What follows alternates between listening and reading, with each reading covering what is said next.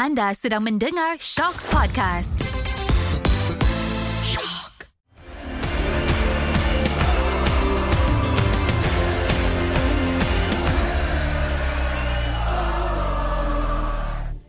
Ui, rasa macam baru cakap pasal Piala Dunia. Dah kembali kita ke Malaysia juga.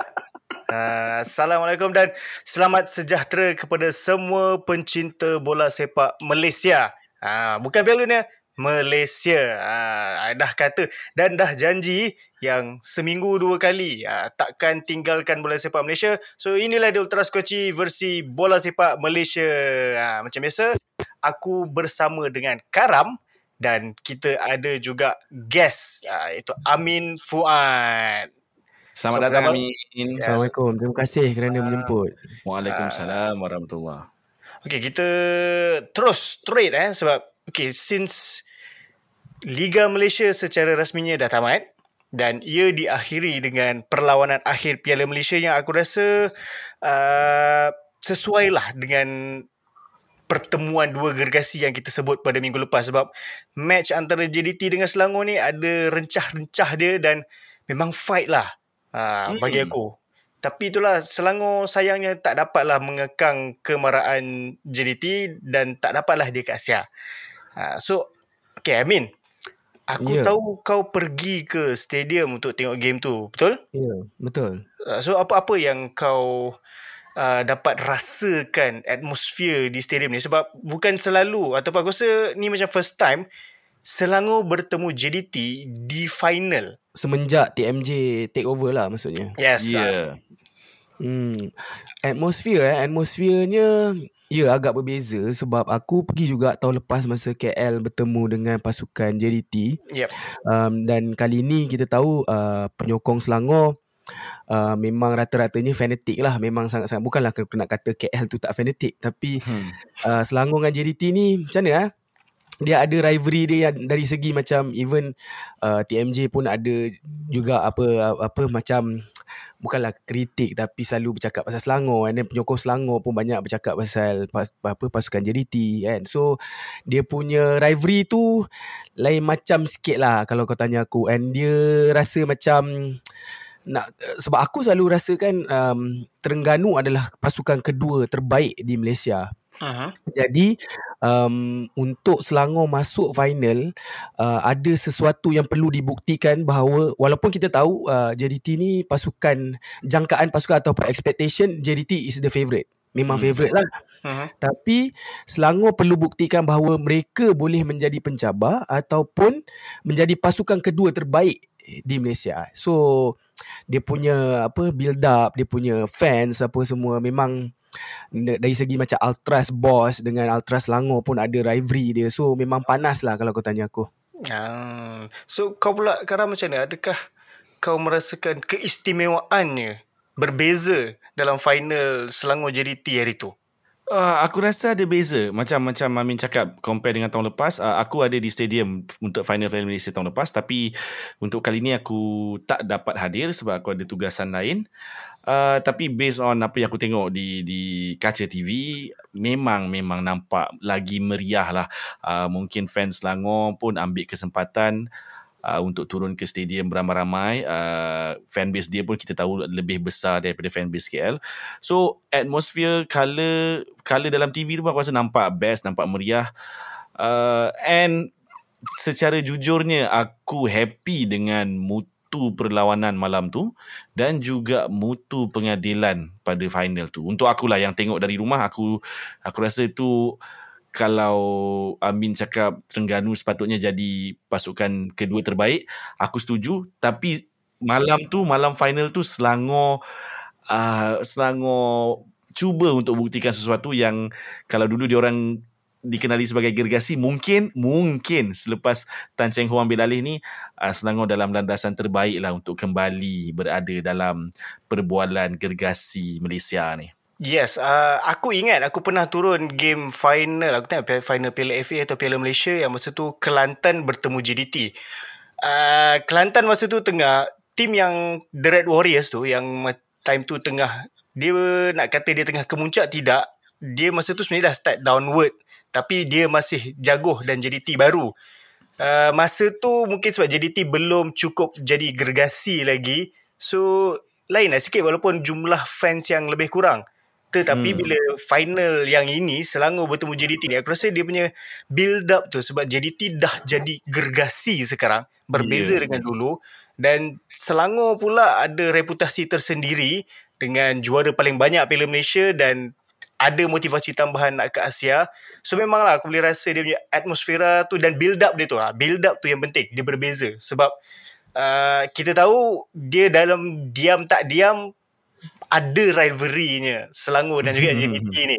Uh, dua-dua ada ego masing-masing. So memang uh, memang ini adalah final yang orang kata nak kata the best tidak tapi satu yang ada kisah tersendiri lah. Dia akan berbeza dengan kalau JDT jumpa KL, JDT bertemu Negeri Sembilan atau pasukan lain.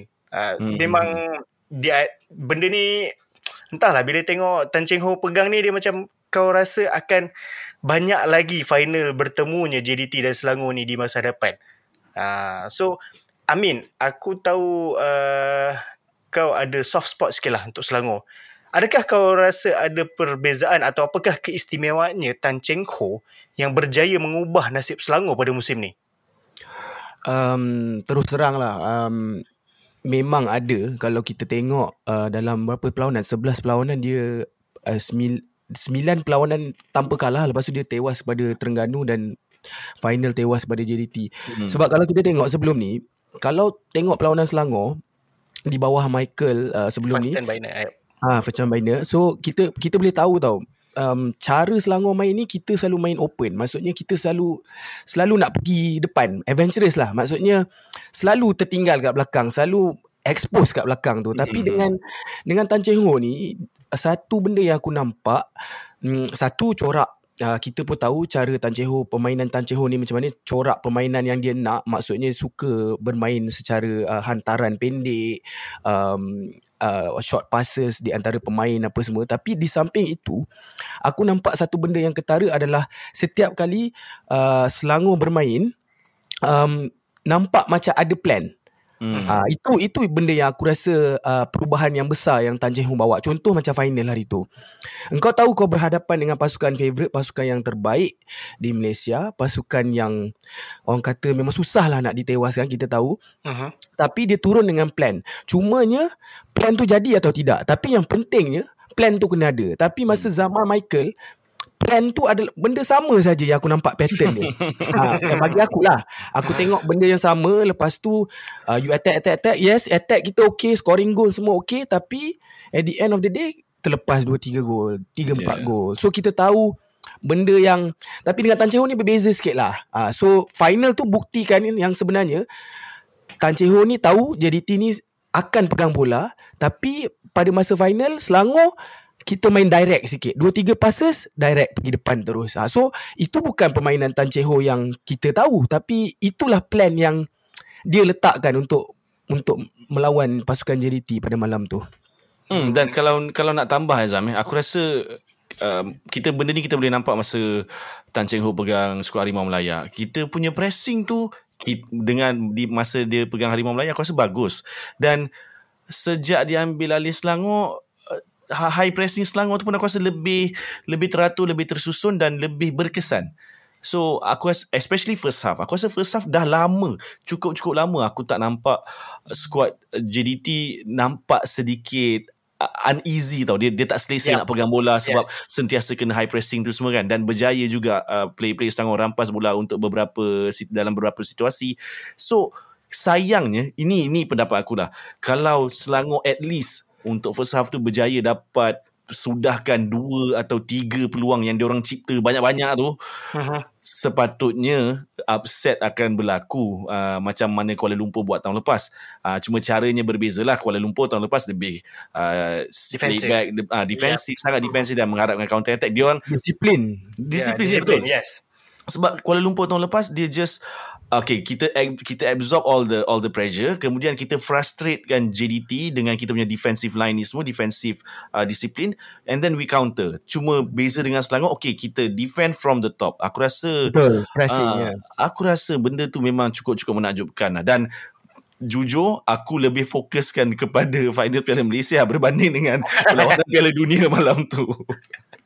Uh, aku rasa aku pun sama dan aku setuju dengan apa kau cakap Karam. First half tu first time lah sepanjang aku rasa aku tengok Liga Malaysia yang ada JDT ni first time aku tengok JDT berterabur. Ah kan? Kucah kacir defender uh, mungkin juga sebab diorang menggunakan dua pemain pertahanan tempatan tapi still tak sama juga sebab high pressing Selangor tu memang kau-kau buat JDT susah. Aku rasa JDT tak menyangka akan ada pasukan yang berani berdepan macam tu sekali dengan diorang. So Hmm, diorang bayangkan eh Zam Bayangkan uh, Malam tu Corbin dengan Matt Davis Tak naik tau Pada masa separuh masa pertama lah Ya. Ah betul. Satu Itu satu Lepas tu Dalam separuh masa pertama tu uh, Sebab kita tahu Enjin pasukan JDT adalah Leandro Afiq Dan juga uh, Natsu Insa Yes. Yeah. Mereka tidak dapat memegang bola dengan lama pun Pada pada separuh masa pertama Hmm. Uh, Itu kunci dia Sebab kalau kau kunci Enjin Bermaksud kau boleh kunci Maksudnya kau boleh senyapkan Bergson dengan Forestieri Sebab bola tak sampai kepada mereka Yeah. So itu aku rasa kunci paling penting sebab tapi itulah persoalannya bila um, kita uh, macam Selangor kan boleh menekan pihak lawan atau pasukan JDT pada separuh masa pertama adakah dia orang boleh buat benda tu pada separuh masa kedua itu persoalan paling penting yang aku bila kita macam contoh Selangor ada 3 4 peluang kan tak menjaringkan gol. Uh, Mhm. kat situ aku dah tahu yang kalau kau tak ambil peluang sekarang uh, separuh masa kedua akan boleh kena kena hukum lah. Ah itu Yeah. dan it, itulah yang terjadi. Bertemu JDT ni key dia adalah kalau kau ada peluang, kau kena score. Betul. Ha, sebab kita tahu JDT dia boleh score. So kau kena sehabis daya cuba elakkan dia yang berada di depan. Hmm. Sebab once JDT berada di depan, kau dah nak kena fikir macam mana kau nak score dan pada masa yang sama kau nak fikir macam mana kau nak elakkan dia score. Ha, so. Betul. kat situ ruginya Selangor bila punya banyak peluang tapi Kayon tak finish. Hmm. Itu perbezaannya kalau uh, kualiti pemain. Uh, kualiti pemain import kepada dar- daripada macam Bergson dan macam Forestieri. Rasanya malam tu dia perlu perlukan satu dua peluang je untuk menjaringkan gol. Tapi kualiti pemain macam Kayon mungkin memerlukan tiga empat peluang untuk menjaringkan gol. So itu bagi aku perbezaan pada malam tu lah finishing uh, pasukan masing-masing. Hmm, dan uh, bukan saja Kayon lah. Aku rasa Mukhairi Ajmal pun ada Yalah, ada betul, betul. satu dua Ya, ada chances chance kan. ya. Tapi benda ni aku rasa dia uh, learning curve lah orang putih kata untuk untuk pasukan Selangor. Kita tahu uh, Mukhairi Ajmal masih muda, uh, Harrison Kayon mungkin ni uh, first final.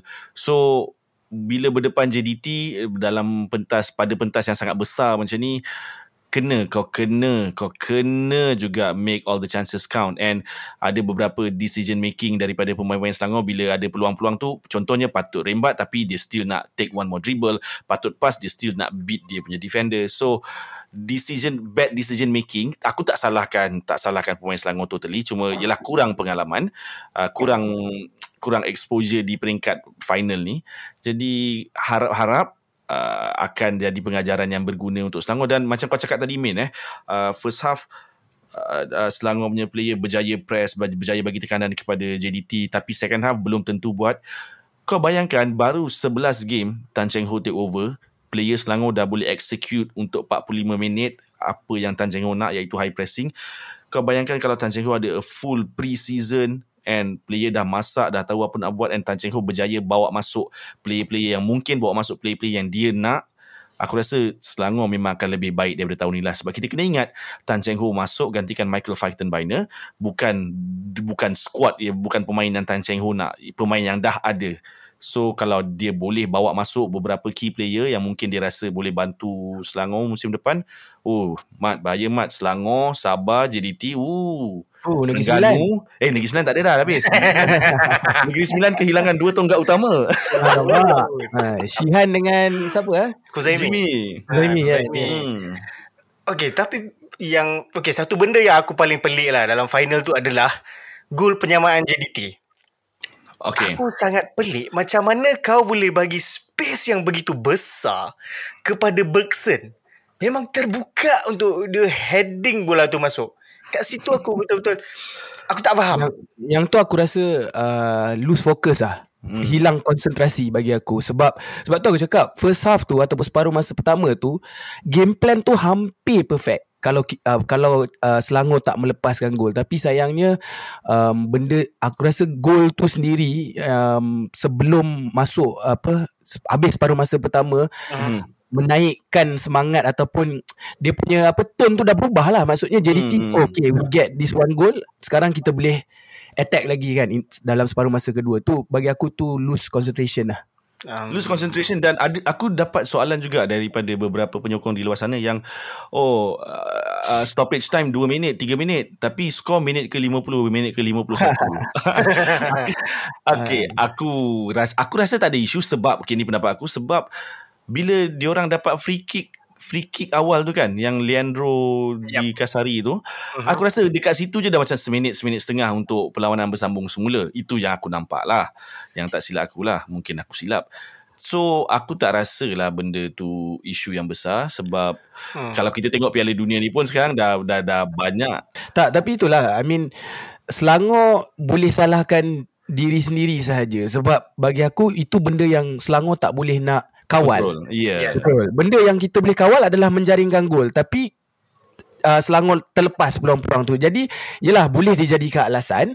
Tapi aku hmm. rasa kalau Selangor menjaringkan satu dua gol, benda tu tak jadi isu pun. Betul. Sebenarnya. Betul. Hmm. Uh, dan satu lagi pemboleh ubah yang Uh, mengubah kan ya, ya pemboleh ubah yang yang mengubah nasib JDT adalah Forestieri. Uh, kenapa hmm. aku cakap macam tu? Sebab okay, last uh, last year, tahun lepas, final Piala Malaysia, KL bertemu JDT, mungkin bukanlah nak kata tugas KL lebih mudah, tetapi masa tu hanya perlu berdepan dengan Bergson. Hmm. Uh, so kau kunci Bergson, okay dah habis. Tak ada tak ada orang boleh score. Jadi apa JDT buat? Dia tengok, okay, so orang tahu dah, lepas ni kita mark Bergson je. Uh, mark Bergson habis lah, dia tak hmm. boleh score, siapa je boleh score lagi? Dia bawa masuk hmm. Forestieri. Dan itu terjadi di final Piala Malaysia bila fokus pada Bergson dan Forestieri muncul dengan satu jaringan yang aku rasa cukup cantik sebenarnya. Cantik memang cantik dan kita tahu kualiti kualiti Forestieri macam mana sepanjang musim uh, banyak gol-gol penting yang Forestieri score yang lebih kurang sama dengan masa dia score lawan Selangor. Ah, kan? So itu kau tak boleh cakap ah, takkan keeper tak boleh baca? Tak. Itu menunjukkan kualiti yang Forestieri ada. Kita tahu dia daripada Eropah pernah bermain di beraksi di PL dan sebagainya. So beza yang macam Amin cakap tadi beza kualiti pemain yang ada di antara kedua-dua pasukan memang sangat besar. Tapi uh, Zam kalau kau ingat last week aku ada cakap yang uh, key battle dia dekat wing kan? Ya betul Uh, so aku rasa first half especially first half Fazli Mazlan berjaya lah pada sangat, aku. Sangat berjaya ya. mengekang Arif Aiman. So aku tabik spring kepada Fazli Mazlan. Mungkin dia nak prove something lah kot kepada bekas pasukan dia. Tapi sebenarnya kalau daripada stadium eh uh, daripada sudut stadium aku tak tahu hmm. macam mana korang tengok dekat dalam TV eh. Sebenarnya hmm. uh, Fazli Mazlan banyak loose marking tau. Yang banyak cover dia sebenarnya adalah uh, Alex dan juga Bahar Ya, ya, ya. Ah, tapi bukanlah teruk sangat. Cumanya boleh nampak sebab yalah JDT selalu pen, nak penetrate sebelah kanan kan. Mm-hmm. Ah, so boleh nampak yang kadang-kadang Fazli Mazli macam lose concentration sikit. Boleh nampak lah. Tapi because um, Selangor sangat compact sebab kalau kita tengok eh macam sebelum uh, perlawanan bermula uh, kesebelasan utama Selangor bila aku tengok Mukairi main sebelah kanan sebelah kiri apa uh, Ted Ong main aku dah tahu dah ni sebenarnya memang uh, dan Bahar juga Alex di tengah dan aku tahu memang sebenarnya Selangor memang nak compactkan kat tengah tu supaya yeah. dia boleh kekang um, player macam Arif Aiman lah. Arif Aiman, yep. hmm. Dan aku rasa itu je. Aku rasa aku rasa itu tek tactical yang aku rasa mengekang JDT yang paling paling paling baik lah untuk uh, untuk mengekang JDT sebab bila bola tu berada di bahagian sayap lah bahagian wing eh untuk Arif Aiman ke untuk Forestieri ke bila kau compact ke tengah kalau dia orang nak score dia orang kena bawa bola tu ke tengah kena hantar bola tu ke tengah. So bila tengah tu pack dia orang hanya boleh sekadar di tepi tu je lah dan kurang lah sikit kot bahaya. Sebab benda ni aku nampak Negeri Sembilan pun buat banyak pasukan buat cuma kau berjaya nak tahan ke tidak lah 90 minit dengan asakan bertubi-tubi tu. Dan untuk Selangor at least sampai half time aku rasa aku rasa bagus. Cuma tu lah macam Amin cakap tadi lose concentration at the very last moment tu sayang lah. Kalau kalau masuk half time dengan leading 1-0 semangat tu lain sikit. Yes uh, berbeza bila kau masuk ke half time leading 1-0 dengan satu sama. Sebab siapa yang score last tu dia punya dia akan ada momentum. Hmm, momentum dan dia, kita betul. dan kita tahu JDT biasanya especially season ni ah, dia banyak buat comeback juga. Ya. Ah, dan second half JDT biasanya akan improve. Jadi kalau kau tak especially dengan Selangor bila banyak gila chances ah. Aku rasa peluang Selangor nak menang game tu sebenarnya sangat tinggi. Ditambah pula JDT menggunakan dua defend defend uh, lokal. Hmm. Ah yang aku tengok dia orang susah juga nak nak jaga si Kayon tu dengan sizing dia. Ah so sangat sayang lah bila Tapi itulah Zam Bagi aku Aku terkejut lah Selangor boleh bagi saingan Dan Dan actually final tu adalah Salah satu final yang Antara final yang baik lah Untuk neutral kan. Ah, yes, Untuk yes. neutral kan. Sebab Aku tak sangka uh, Selangor actually boleh come out with that game plan. Uh, sepan, Sebenarnya patut kita patut tahulah Tan Cheng Ho ni jenis yang macam mana kan. Hmm. Cuma itulah di separuh masa kedua terselah um, energy level pun dah turun uh, dengan Selangor.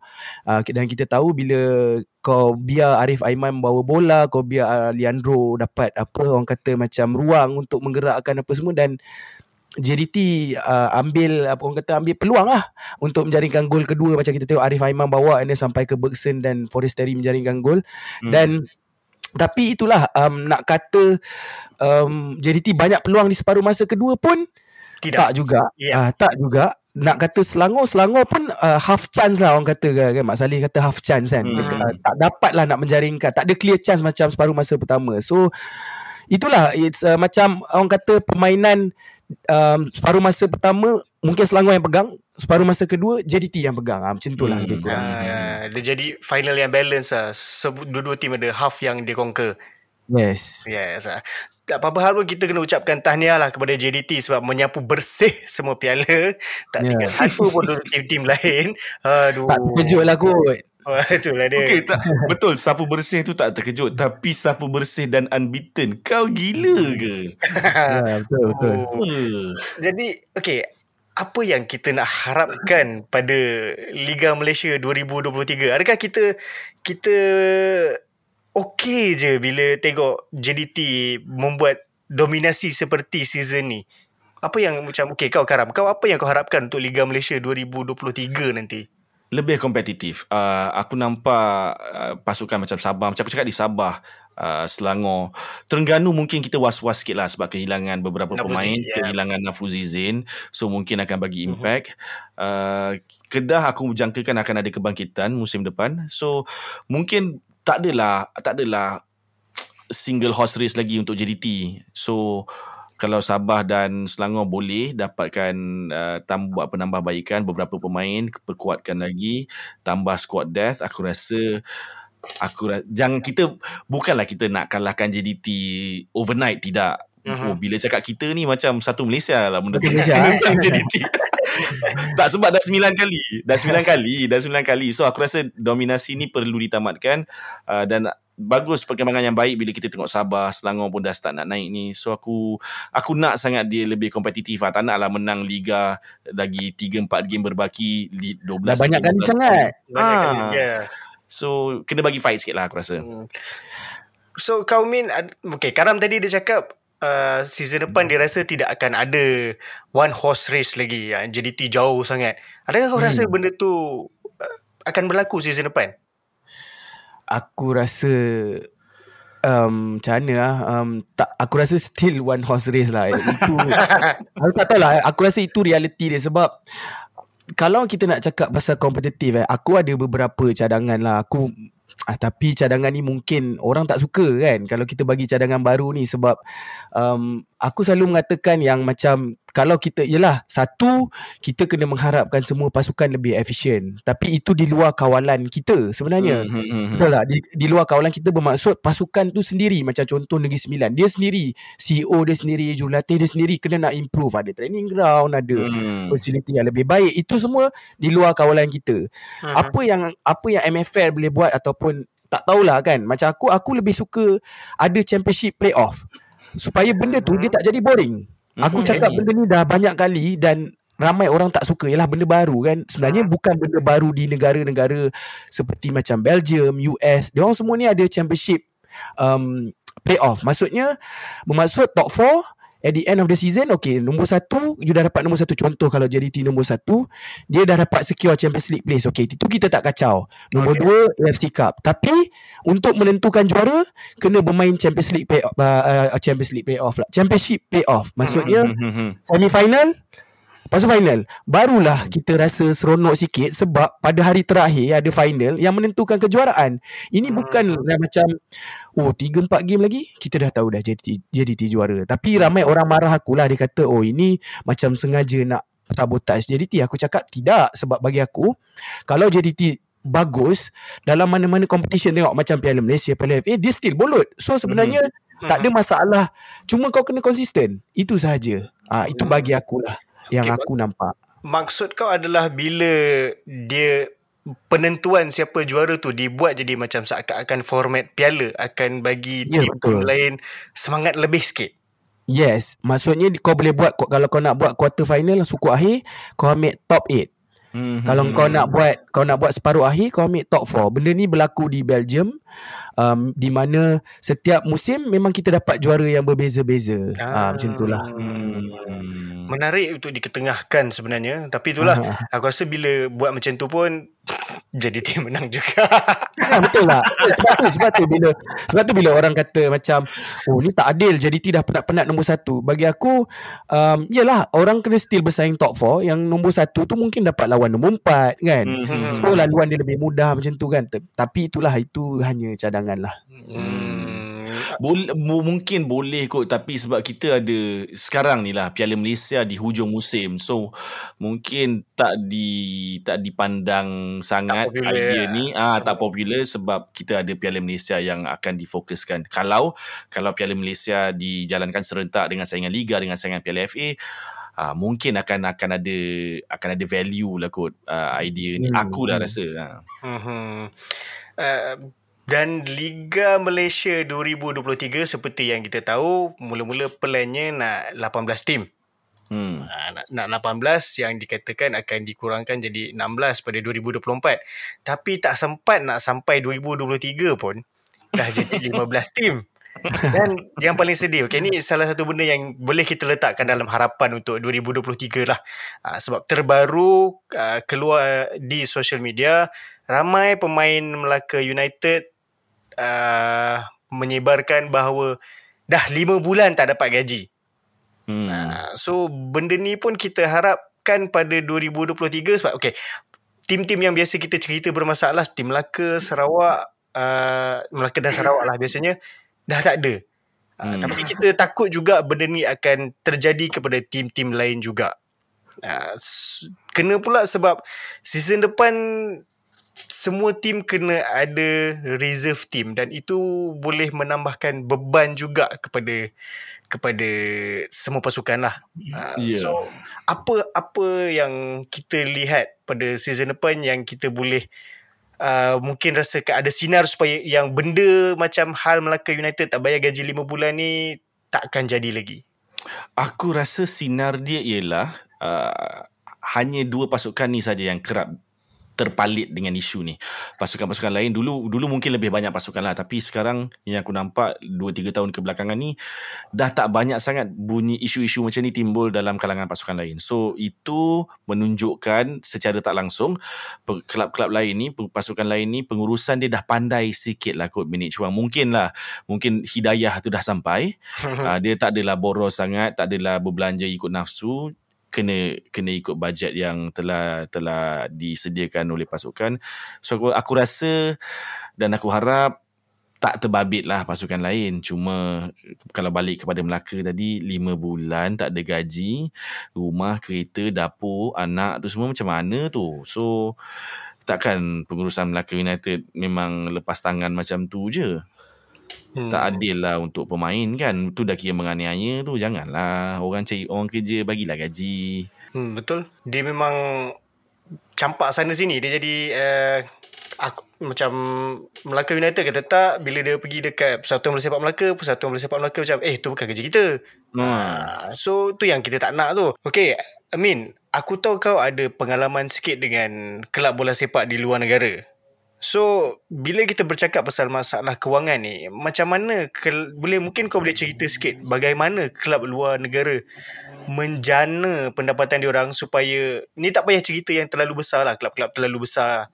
Macam mana yang boleh diadaptasikan ke tim-tim di Liga Malaysia ni? Okay, dia macam ni je. Kalau kita tengok kat Eropah, uh, ni sebab ini aku cerita pengalaman aku lah bersama Cardiff City dan juga KV Kotrick lah. Eh? Hmm. Um, KV Kotrick uh, seperti semua orang tahu kelab dia lebih kecil di Belgium um, dan um, bajet KV Kotrick lebih kurang 6 ke 7 juta euro iaitu lebih kurang 40 kalau darab 7 darab 4 28 lah dan 28 juta ringgit lah semusim. Hmm. Jadi sebenarnya tak banyak untuk untuk kelab macam KV Kotrick tu sebenarnya tak banyak.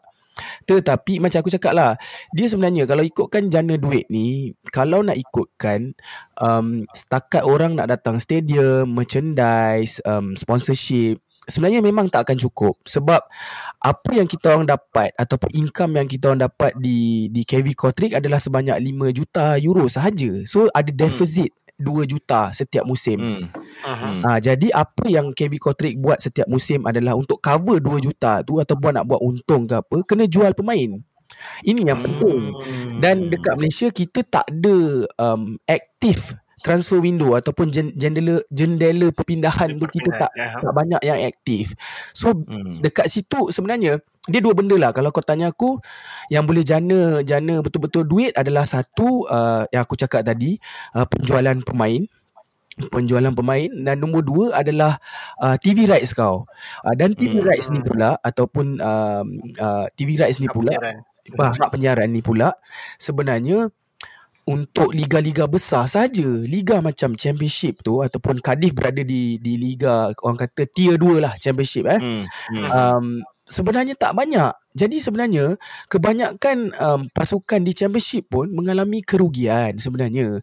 Dan dan dan hmm. dan kebanyakan ditop up oleh owner-owner dan pemilik-pemilik yang kaya So kat sini aku nampak sebenarnya benda ni um, book macam contoh kat Malaysia kan kita selalu cakap oh tak cukup duit apa benda kena belanja ikut kemampuan. Sebenarnya memang kena belanja ikut kemampuan saja.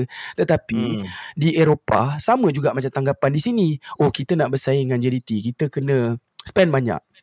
Dekat hmm. Belgium pun sama Kevin Kotrick Oh nak spend banyak Sebab nak kena bersaing dengan Anderlecht Kita tak nak terjatuh di Liga bawah Cardiff hmm.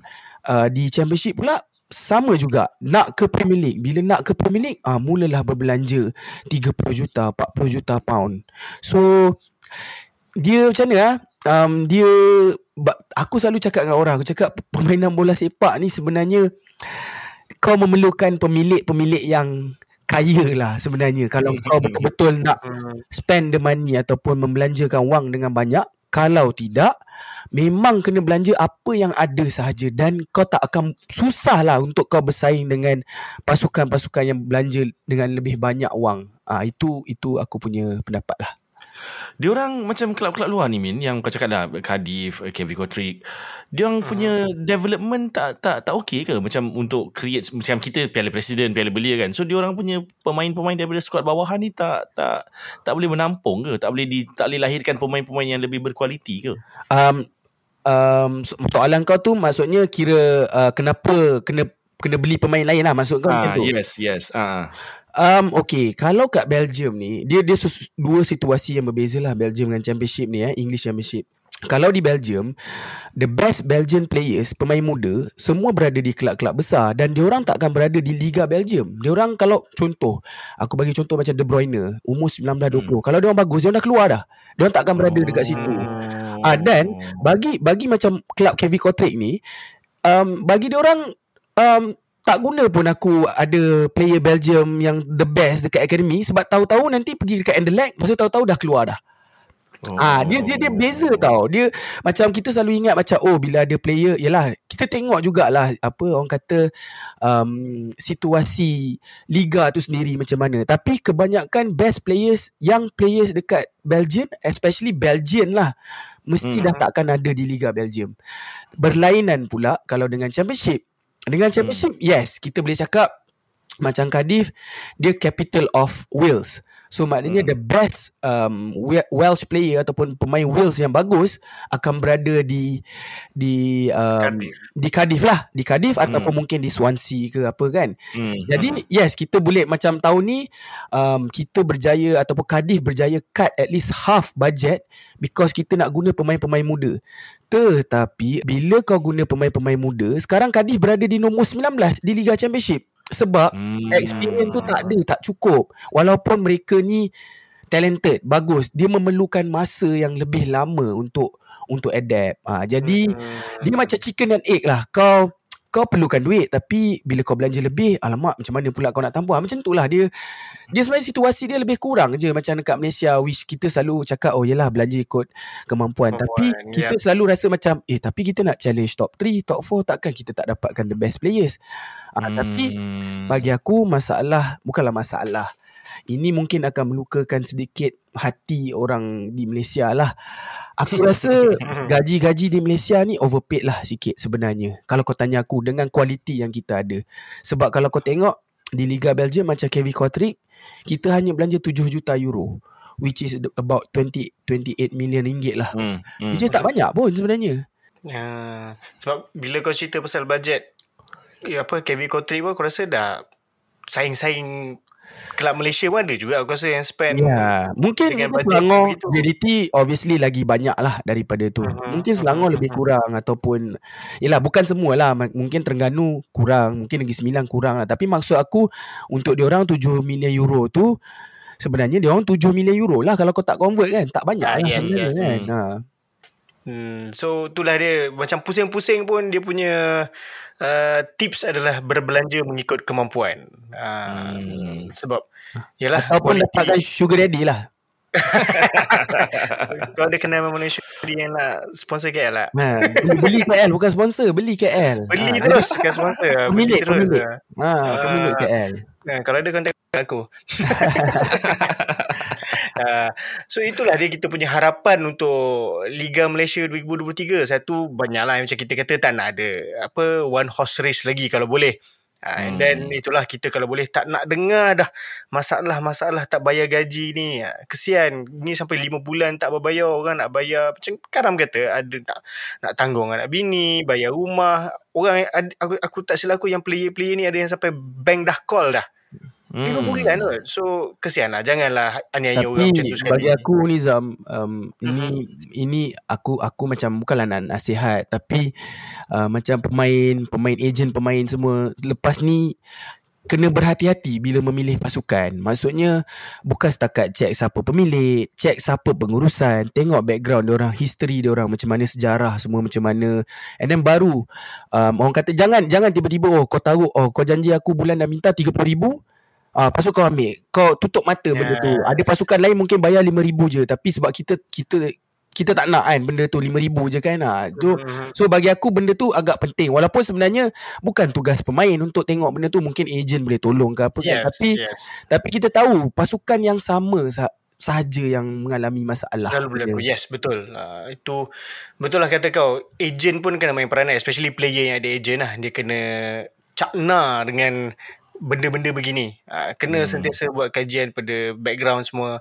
So itu harapan kita pada Liga Malaysia. Dan sekarang, since Liga Malaysia dah menutup tirainya, uh, biasanya bila habis tu bermulalah perjuangan Harimau Malaya pula. Dan paling dekat adalah Piala AFF Mitsubishi Electric.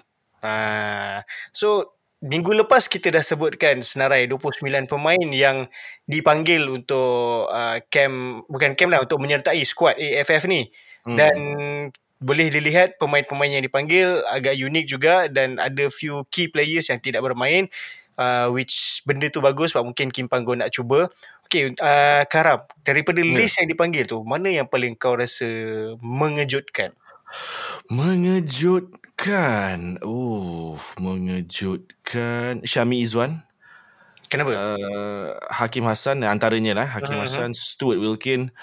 Uh, sebab sebab selalunya nama-nama ni takkan takkan dipanggil. Biasanya uh, posisi-posisi diorang ni Syami Izwan contohnya akan uh, nama yang akan ada dekat situ contohnya Sumare, Arif Aiman, kan Safawi. yang Safawi Safawi ada. Rashid, Safawi ada kali ni Ah, Safawi Safawi ada. Uh, Sergio Aguero ni tiba-tiba Litak pun ada. So nama-nama yang jarang kita nampak dalam skuad Harimau Melaya. Uh, tapi aku faham kenapa nama-nama besar ni yang selalunya Mhm. selalunya jadi tonggak utama pasukan Malaysia tak ada aku faham. Uh, ianya juga perkembangan yang baik kot untuk tambah pool player kita. Uh, itu je lah nama-nama ni lah sebab kita kau bayangkan tak ada nama Arif Aiman, tak ada nama uh, Syafiq Ahmad, tak ada nama FIFA Zail. Afiq Faz Afiq Fazail memang susah nak nampak. ha. So aku aku suka tapi aku harapkan bila katalah katalah worst case scenario kita tak lepas group stage. Aku harap tak adalah kecaman-kecaman yang terlalu terlalu dahsyat diberikan kepada barisan pemain ni. Ha, itu Hmm. aku risaukan tu je kecaman-kecaman netizen ni. Okay Min, kau rasa Kim, Pa- adakah Kim Panggon mengambil risiko dengan memanggil pemain-pemain ini ke untuk AFF ni sebab okay orang mungkin kata AFF ni tak penting ramailah yang kata tetapi at the same time AFF ni boleh dikatakan uh, Copa ibarat America piala, Asia lah. Piala dunia lah piala Ah, dunia untuk Piala Asia Tenggara ASEAN Tenggara Asia Tenggara. Ah, tetap ada prestige dan tetap dipandang. Dalam Ya. kita kata tak penting kalau gagal kita tetap maki. So adakah kau rasa so adakah Kim Panggon ambil risiko bila panggil line up yang ni? Um, risiko atau tidak? Um, aku rasa ya memang kalau tengok nama-nama ni memang risiko lah. Risiko yang sangat besar tapi sama juga kalau kau panggil first team first team kalau tak menang pun risiko yang besar juga sebab nama-nama besar kan. Tapi um, kalau aku tengok aku memang daripada dulu lagi daripada 3 4 tahun lepas aku pernah cakap Sukan C sebenarnya kita bagi peluang kat bawah 23 tahun.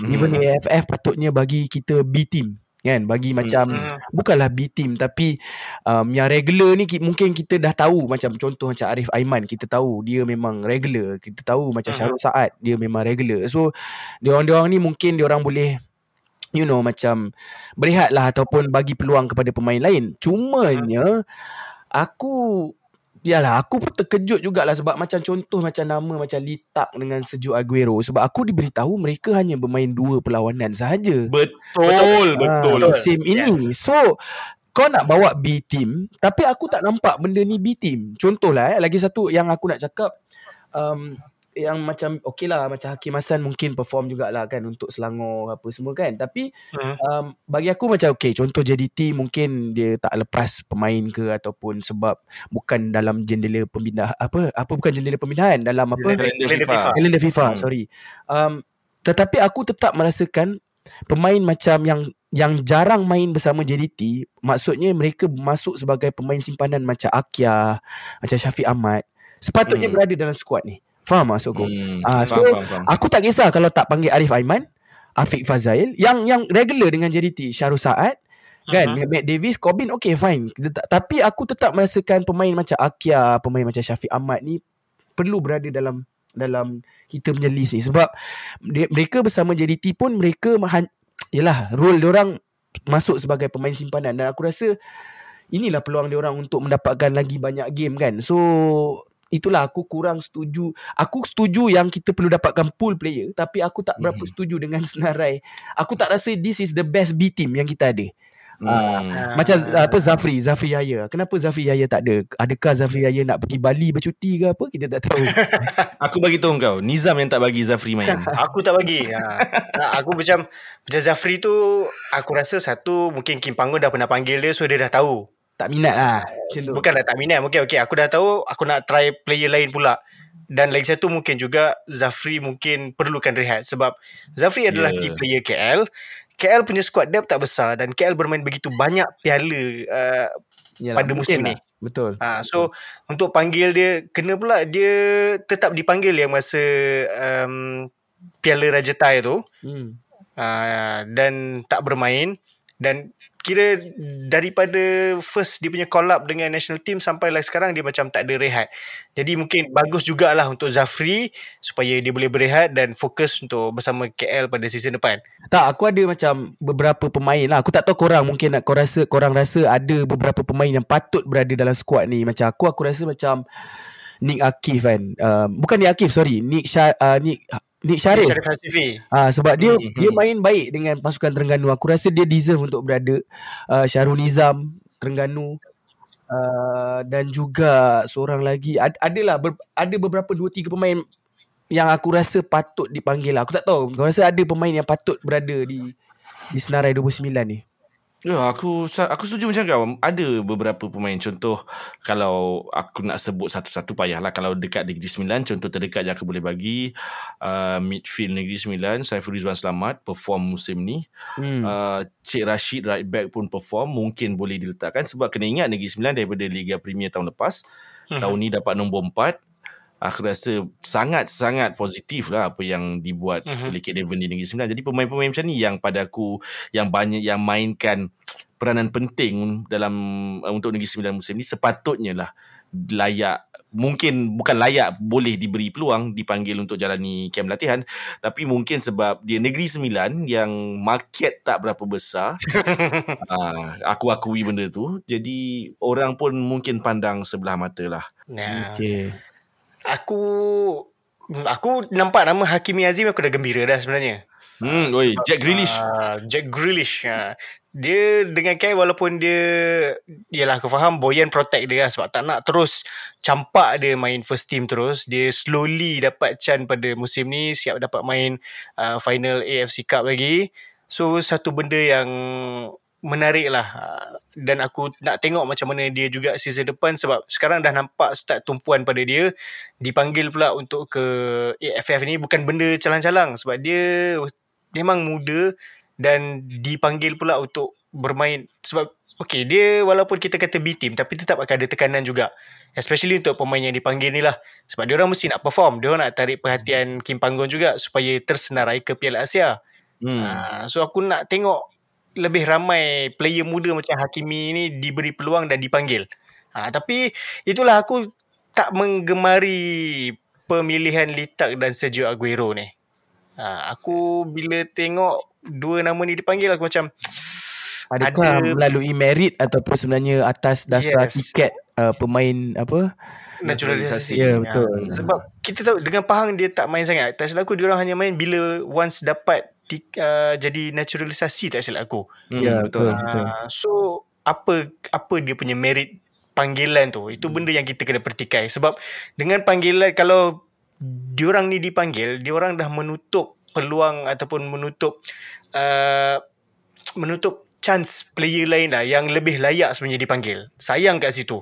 Ah macam Hmm. hmm. macam kau kata Nick Syarif Hasifi uh, mungkin ada striker tempatan lain uh, aku rasa Nur Syamil Ghani Kelantan tu pun mungkin boleh Betul. cuba dipanggil juga tapi bila dah panggil dua dua orang player ni yang jarang main tiba-tiba boleh dapat call up national team ni dia macam bagi wrong signal lah Hmm. betul lah Ryan, Ryan Lambert pun tak ada eh? Ryan Lambert pun tak ada. Tapi Ryan Lambert aku tak terkejut sangat sebab sebenarnya bagi aku melihat pada prestasi dia pada musim lepas sebenarnya musim ni agak down sikit. Ha, Hmm, tapi aku betul. harap dia akan kembali kepada prestasi asal di season depan lah.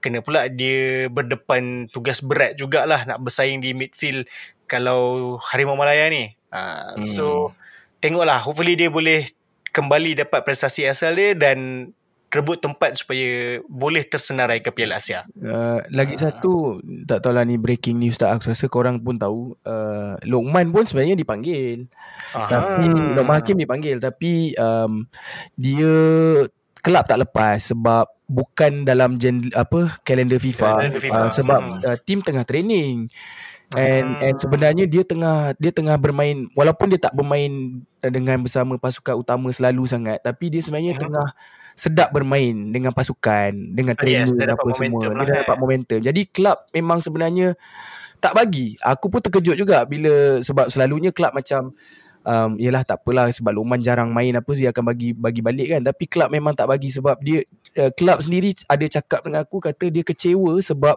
musim lepas Luqman balik banyak kali sangat. Dan itu merencatkan dia punya momentum bersama pasukan Hmm. Ah, so memang itulah it- uh, jadi dia tak balik lah dia kekal kat sana lah. Hmm. Maksudnya KV Kotrik dah nampak lah yang Lokman ni seorang pemain yang berkualiti dan boleh diasah. Um, itulah se- kita punya expectation tinggi terhadap Lokman ni. Ah, Ni off topic sikit lah eh. Hmm. Um, sebab dia salah sa- salah seorang pemain yang bermain di luar kan. Kita tak Hmm. ramai.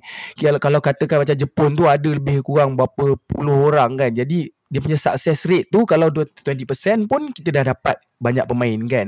Tapi dekat Malaysia pemain kat luar tak ramai. Jadi harapan tu terhadap kira macam Hadi Fayad dia apa semua untuk berjaya tu tinggi lah kan. Tapi Mhm. kita kena ingat di Belgium juga di liga utama berapa ramai pemain umur 20 tahun yang bermain dalam pasukan utama. Betul. Hmm. Ada lah kot seorang dua orang. Jadi itu yang kita kena terima hakikat yang Liga Belgium ni terlampau tinggi sebenarnya. Tapi apa yang bagusnya aku ada bercakap dengan technical director, dia sendiri cakap dia kata sebenarnya Lokman ni um, fokus dan konsentrasi dia bagus dan dia sebenarnya tak far away from from the first team. Maksudnya um, Oh. dia dia yalah you ada 26 pemain kan. Of course you akan Hmm. pilih the best 11, the best 18 apa semua. Jadi nak kata tak far away tu maksudnya di his training dia dalam training tu dia bermain baik. Maksudnya dia Hmm. dia concentrate, dia intensity tinggi. So dia boleh cope dengan training tu. Ah, Itu itu benda yang sebab tu dengan bawah 21 tahun um, banyak kali dia main, dia sebenarnya dia adalah star player untuk bawah 21 tahun. Jadi Oh. Uh, jadi ad, bolehkah kita bersabar ataupun um, lagi satu uh, dan lagi satu ni pun breaking news aku rasa korang pun tahu cumanya aku tak akan reveal lah kelab mana insya-Allah dia akan Oh. dipinjamkan ke, ke kelab Eropah yang lain untuk Ya. Yeah. Pada bulan Januari. di lu- Mak- okay, kau bagi hint sikit je. Adakah di luar Belgium? ah di luar Belgium. Ah, Tapi di di Eropah. Hmm. Ah dia dia ada juga kita ada juga tengok option di uh, J2. Uh, hari tu ada agent menanyakan pasal dia lah di J2 tapi of course kita akan um, tengok siapa yang datang dululah siapa yang bagi the best offer dan dan um, dan okey lah um, dan kelab tersebut um, memang minat dengan dia coach tersebut memang sangat minat dengan dia lepas Mhm. tengok dia banyak bermain dengan bawah 21 tahun Mhm. tapi kita juga kena terima hakikat yang dia akan bermain di lower league sikit lah sebab dia nak Hmm. bermain kan. Ha, so Min, kenapa? Kenapa lama sangat proses ni? ah? Sebab aku dengar uh, kabar angin yang Luqman akan dipinjamkan ke kelab lain ni daripada tahun lepas tak silap aku. um, um, dia macam ni lah. Ha. Bukan mudah. Satu benda paling aku boleh cakap jawapan mudah dia bukan mudah. Satu dia terpulang kepada ejen kau sendiri. Nombor dua adalah pasaran Lokman sendiri di Eropah. Kita kena ingat tak ada siapa kenal pemain Malaysia. Yang Hmm, nak hmm. yang nak Lokman hanyalah di Liga Malaysia dan juga mungkin di Liga Thai. Kalau kita intai dekat Liga Thai mungkin Liga Thai nak ambil Lokman. Hmm. Jadi di Eropah ni dia kena prove something dulu. Dia kena prove Hmm. yang dekat KBK pula kau tak boleh main first team. Faham? Okay. Ah jadi Mm-mm. bila dia bermain baik di di under 21, kelab lain akan nampak juga. So dekat situ ya sebab tu bila musim ni dia training well, dia bermain apa latihan pun baik, lepas tu dia bermain baik dengan bawah 21 tahun, barulah ada kelab nak cuba intai dia. Ha, dan kita sebagai kelab kita tak bolehlah cakap macam oh kita nak letak Lokman kat luar sana. Nanti orang ingat macam eh apa kau tak nak Lokman ni? Faham tak? Tak boleh macam tu. Hmm, hmm. Ha, dia, maksudnya dia sendiri Lokman sendiri um, ataupun dia kena prove. Ah maksudnya dia dia dah prove himself. Ah maksudnya dekat Hmm. bawah 21 tahun tu dia dah prove himself yang sebenarnya dia boleh.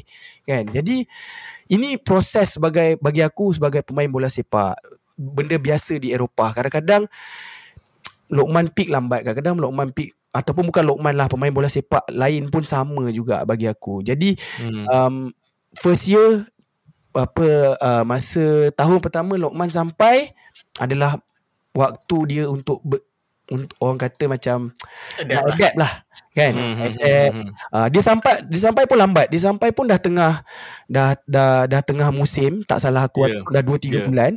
Okey, dia sampai dah lambat dia nak kena adapt. Dia adapt pula ambil masa 4 5 bulan. Okey. So Hmm. bagi aku first season tu dah gone sebab dia dah masuk lambat. Hmm. Mhm. Musim kedua pula macam musim tahun lepas lah, musim lepas lah. Dia balik Malaysia kalau kira kira 2 bulan lebih. Ah, sebab dia kena panggil uh, masa kelayakan pada dunia Ah, yes. Hmm. Pa- AFF dia kena panggil. Lepas tu dia main bawah 23. Lepas tu dia Yeah. main bawah 23 Asia punya apa Piala Asia kan. Yeah. So benda tu sebab tu orang cakap oh kenapa dia kat sana lepas tu dia tak perform untuk Malaysia. Macam mana kau nak expect dia perform kalau dia start and stop setiap kali. Hmm. Ah itu yang mungkin eh, tak tahulah ini pendapat aku mungkin sebab aku lebih rapat dengan Lokman rapat dengan kelab apa semua so aku tahu situasi sebenar Lokman kat sana kan so Mhm. Alhamdulillah musim ini uh, lebih baik walaupun kenapa bukan awal hari tu sebab Hmm. kita kena prove something dulu. Kita kena buktikan something dulu kepada klub dan alhamdulillah ada satu klub ni memang insyaallah jurulatih dia memang betul-betul call Lokman sendiri and cakap Oh. and cakap dengan Lokman dan dia nak build team tu dengan Lokman. Ah jadi ini Wow. perkembangan yang sangat baik lah. Hmm. So benda ni bila bila akan termeterai ataupun diberitahu Official. kepada semua orang. Ha. Um, kita kita sebagai club kita dah kita dah bagi green light lah sebab apa-apa pun um, owner macam uh, pemilik Tan Sri Vincent Tan dia dialah dia paling orang kata paling nak tahulah sebab pemain Malaysia kan jadi Mhm. dia kena bagi green light dulu alhamdulillah dia pun dah bagi green light cumanya sekarang ni kita nak tengok ada klub lain nak masuk tak last minute kalau tak ada insyaallah akan di, di diumumkan lah secara rasmi Hmm. Hmm, ada ada ada spesifik tarikh ke? Tarikh eh Soon lah Soon lah Zam Sebab dah masuk bulan 12 uh, Kita So, bulan 1 next pun tra- next Transfer window lah. lah ni. ah, Next transfer Ah. window Yes yes So winter transfer window ni. So kita Yes kita nantikan kita nantikan ke mana hala tuju Lokman yang seterusnya. Uh, Ya, tapi ni doakanlah. kan. Loan loan Secara pinjaman uh, Secara pinjaman. Untuk Untuk satu mus, Setengah musim Lebih kurang setengah ke, Aku tak pasti dia punya Detail agreement Whether Mhm. Satu musim atau setengah musim Hmm. ha, Tapi yang bagus dia Yang macam aku cakap lah Yang bagusnya Jurulatih tu sendiri Cakap dengan. Lokman. Ah, itu tanda dia diinginkan. Itu satu perkara yang bagus lah. Ah, aku tahu Lokman sejak dia ke sana tekanan dia sangat tinggi sebab dia adalah pemain Sangat-sangat tempatan yang tinggi pemain tempatan yang berada di Eropah. So confirm setiap kali dia balik Malaysia orang akan bagi uh, expectation yang sangat tinggi. Jadi bila Hmm. ada coach dari Eropah sendiri yang Call Lokman minta uh, suruh dia join, artinya bakat tu memang ada. Dia dia kalau kita tengok perjalanan bola sepak ni kita tengok macam Oliver Giroud eh kalau korang baca pasal Oliver Giroud Ah, yes. la- lambat kan lambat naik. Bukanlah aku nak kata Lokman akan jadi macam Oliver Giroud tapi pemain bola sepak ni kadang-kadang ada yang naik lambat, ada yang start awal, peak awal, lepas tu dah tak peak.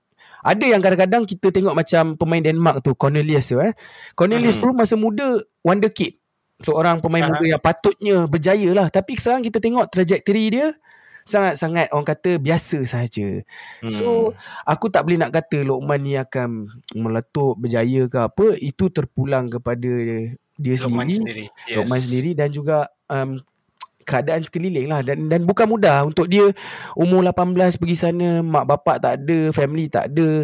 Dia kena adapt seorang-seorang. Tak English kena belajar. Yalah English dia sekarang dah improve Alhamdulillah. Tapi banyak player cakap uh, Dutch dengan French. So hmm. bukan benda yang mudah. Lepas tu bila dia diterima tekanan Masa Piala Asia tu Aku bercakap dengan dia secara personal ya.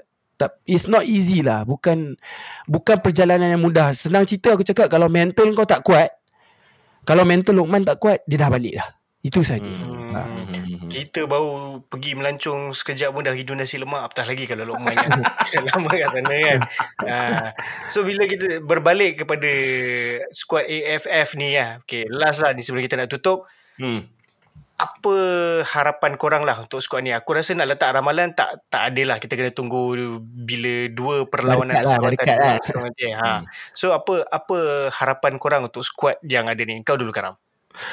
Aku rasa separuh akhir memadai untuk aku kalau berdasarkan Separuh 29 uh, 29 nama pertama ni aku rasa dua uh, separuh akhir memadai. Uh, sepatutnya atas kertas tak kisah kuat mana pun pasukan lain aku still rasa kita ada pemain yang lebih berkualiti daripada negara-negara lain contohnya Myanmar dan Laos. Jadi separuh akhir tu sepatutnya lah sepatutnya tak ada masalah.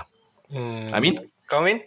Um, kalau kita tengok panggilan ni baru untuk camp latihan bukannya official hmm. untuk squad AFF lagi tak salah aku lah kan Mhm. mungkin ada pemain lain yang boleh ditambah baik mungkin macam Syafiq Ahmad ke apa kita tak tahu kan Uh-huh. tapi kalau melihat melihatkan squad ni aku rasa agak sukar juga sebenarnya. Tak- cumanya um, harapan kita kat Piala AFF eh, bagi aku tak adalah sampai separuh akhir ke final ke. Yang penting bagi aku progress pemain-pemain ni.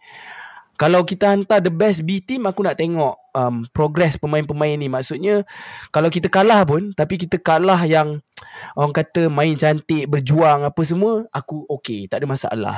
So aku hmm. tak ada meletakkan result ataupun macam ramalan kena separuh akhir kena final uh, aku tak letakkan benda-benda aku lebih nak tengok progress pemain-pemain ni bersama dengan pasukan Harimau Malaya lah Maknanya kau tak cukup netizen Min. belum belum cukup kecam kecam lagi eh Ah, belum Ah. cukup. Amin selalu kena Amin selalu dia kena kecam. Dia yang kena kecam. Ha, kita selalu kita bagi idea sikit kena kena marah. Ah, ah. so betul lah macam Amin cakap. Uh, in the end progress tu penting juga sebab ini adalah untuk penambahan juga kepada pool players untuk Kim Panggon pilih menjelang Piala Asia pada tahun depan. Hmm. Hmm. So kita harapkan yang terbaik dan kita tengok daripada dua perlawanan persahabatan yang akan berlangsung nanti apakah uh, skuad ini cukup ampuh untuk bermain di uh, Piala AFF nanti tu akan terjawab nanti. Ha, so first aku kena ucapkan terima kasih kepada Amin kerana sudi menjadi tetamu kita Terima untuk episod kali ni. banyak. Hmm, terima kasih eh. yang datang. Eh, Ah, thank jangan thank you Nizam. Eh, Kamil tak Ah, pernah jumpa lagi eh. Ah, Nanti nanti, kita kita jumpa, jumpa kat stadium. Hmm. Stadium eh. Okey okey Ah, baik. kita baik. jumpa kat stadium. Kita mengopi di stadium nanti. Ah, Negeri kepada Sembilan ke Eh, kita tunggu AFF lah. AFF AFF lah. boleh jumpa. Ah, Ah. okey okey So, okey. Orang kau nak lepak gitu orang tunggu nanti AFF kita jumpa kat Stadium Bukit Jalil okey ha Allah. so dan sebelum tu aku nak ingatkan juga kepada semua jangan lupa tunggu 1 Disember nanti dan undi kita orang Ultra Squatchy untuk anugerah Shock Podcast ha, Oh, mantap, itu mantap, penting. mantap. ha, semoga kita orang pun dapat julang piala, piala juga Ha, piala dunia piala AFF kita nak kita pun nak julang piala juga Boleh naik pangkat ni Kamil. InsyaAllah. InsyaAllah. Ha. So itu sahaja daripada kami untuk edisi Bola Sepak Malaysia ni. Ha, jangan lupa teruskan mendengar Ultra Squatchy. Saya Nizam ditemani Karam dan juga Amin. Assalamualaikum dan salam bola sepak Malaysia. Jumpa lagi.